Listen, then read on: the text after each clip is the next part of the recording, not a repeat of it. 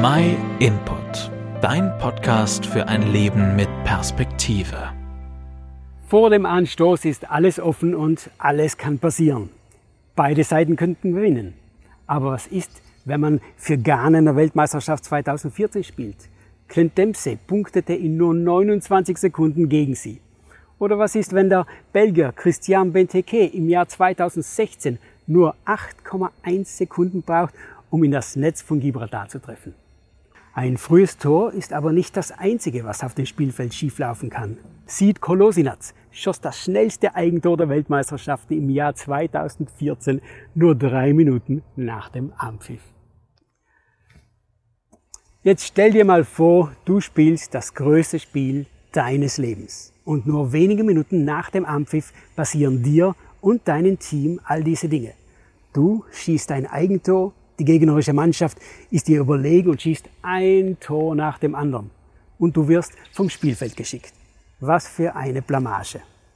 Aber was ist, wenn es um mehr sein Spiel geht? Was, wenn das dein Leben ist? Fußball tut weh, wenn man auf der Verliererseite steht. Auch das Leben tut weh, wenn man verliert. Wir wissen alle, wie man sich fühlt, wenn man eine Trennung durchlebt, einen Job verliert, schwer krank wird und das Geld mal wieder knapp ist. Viel zu oft finden wir uns auf der Verliererseite wieder. Im Fußball oder im Leben ist es noch schlimmer, wenn es deine Schuld ist, dass das Team so schlecht abschneidet. Wenn unsere eigenen Entscheidungen dazu führten, dass wir Menschen verloren haben oder am absoluten Tiefpunkt angekommen sind. Dann tut das weh. Natürlich wollen wir nicht zugeben, dass es unsere eigene Schuld ist, wenn etwas daneben geht. Es fühlt sich doch viel besser an, wenn wir uns gegenseitig die Schuld zuschieben für die Probleme, in denen wir stecken. Ähnlich wie die Teamkollegen beim Fußball, die am Spielrand rummosern. Manchmal versuchen wir unsere Probleme alleine zu lösen. Wir vertrauen den Menschen um uns herum nicht mehr.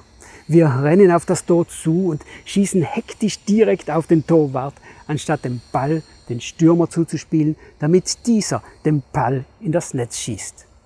Wie oft hast du schon den Fernseher angeschrien, wenn so eine Szene zu sehen war? Vielleicht haben wir den Eindruck, dass es sich kaum lohnt, weiterzuspielen. Es scheint, als hätten wir unser Team im Stich gelassen, diejenigen verletzt, die uns am nächsten stehen, das Publikum verloren. Wir können es nicht mehr gut machen. Warum sich also noch bemühen? Egal wie gut oder schlecht wir im Leben abschneiden, irgendwann sterben wir sowieso, verlieren alles, wofür wir gearbeitet haben, alles, was wir besitzen und jeden, den wir lieben. Und wenn es einen Gott gäbe, wirkt es dann nicht so, dass er als Schiedsrichter einen ziemlich schlechten Job macht? Er beobachtet das Spiel nur ohne Mitgefühl. Aber ist das wirklich so? Mehr dazu erfährst du am Mittwoch im zweiten Teil. Vielen Dank, dass du dir den My Input Impuls angehört hast. Wenn du mehr wissen willst, geh auf unsere Website myinput.it oder folge uns auf YouTube, Facebook und Instagram.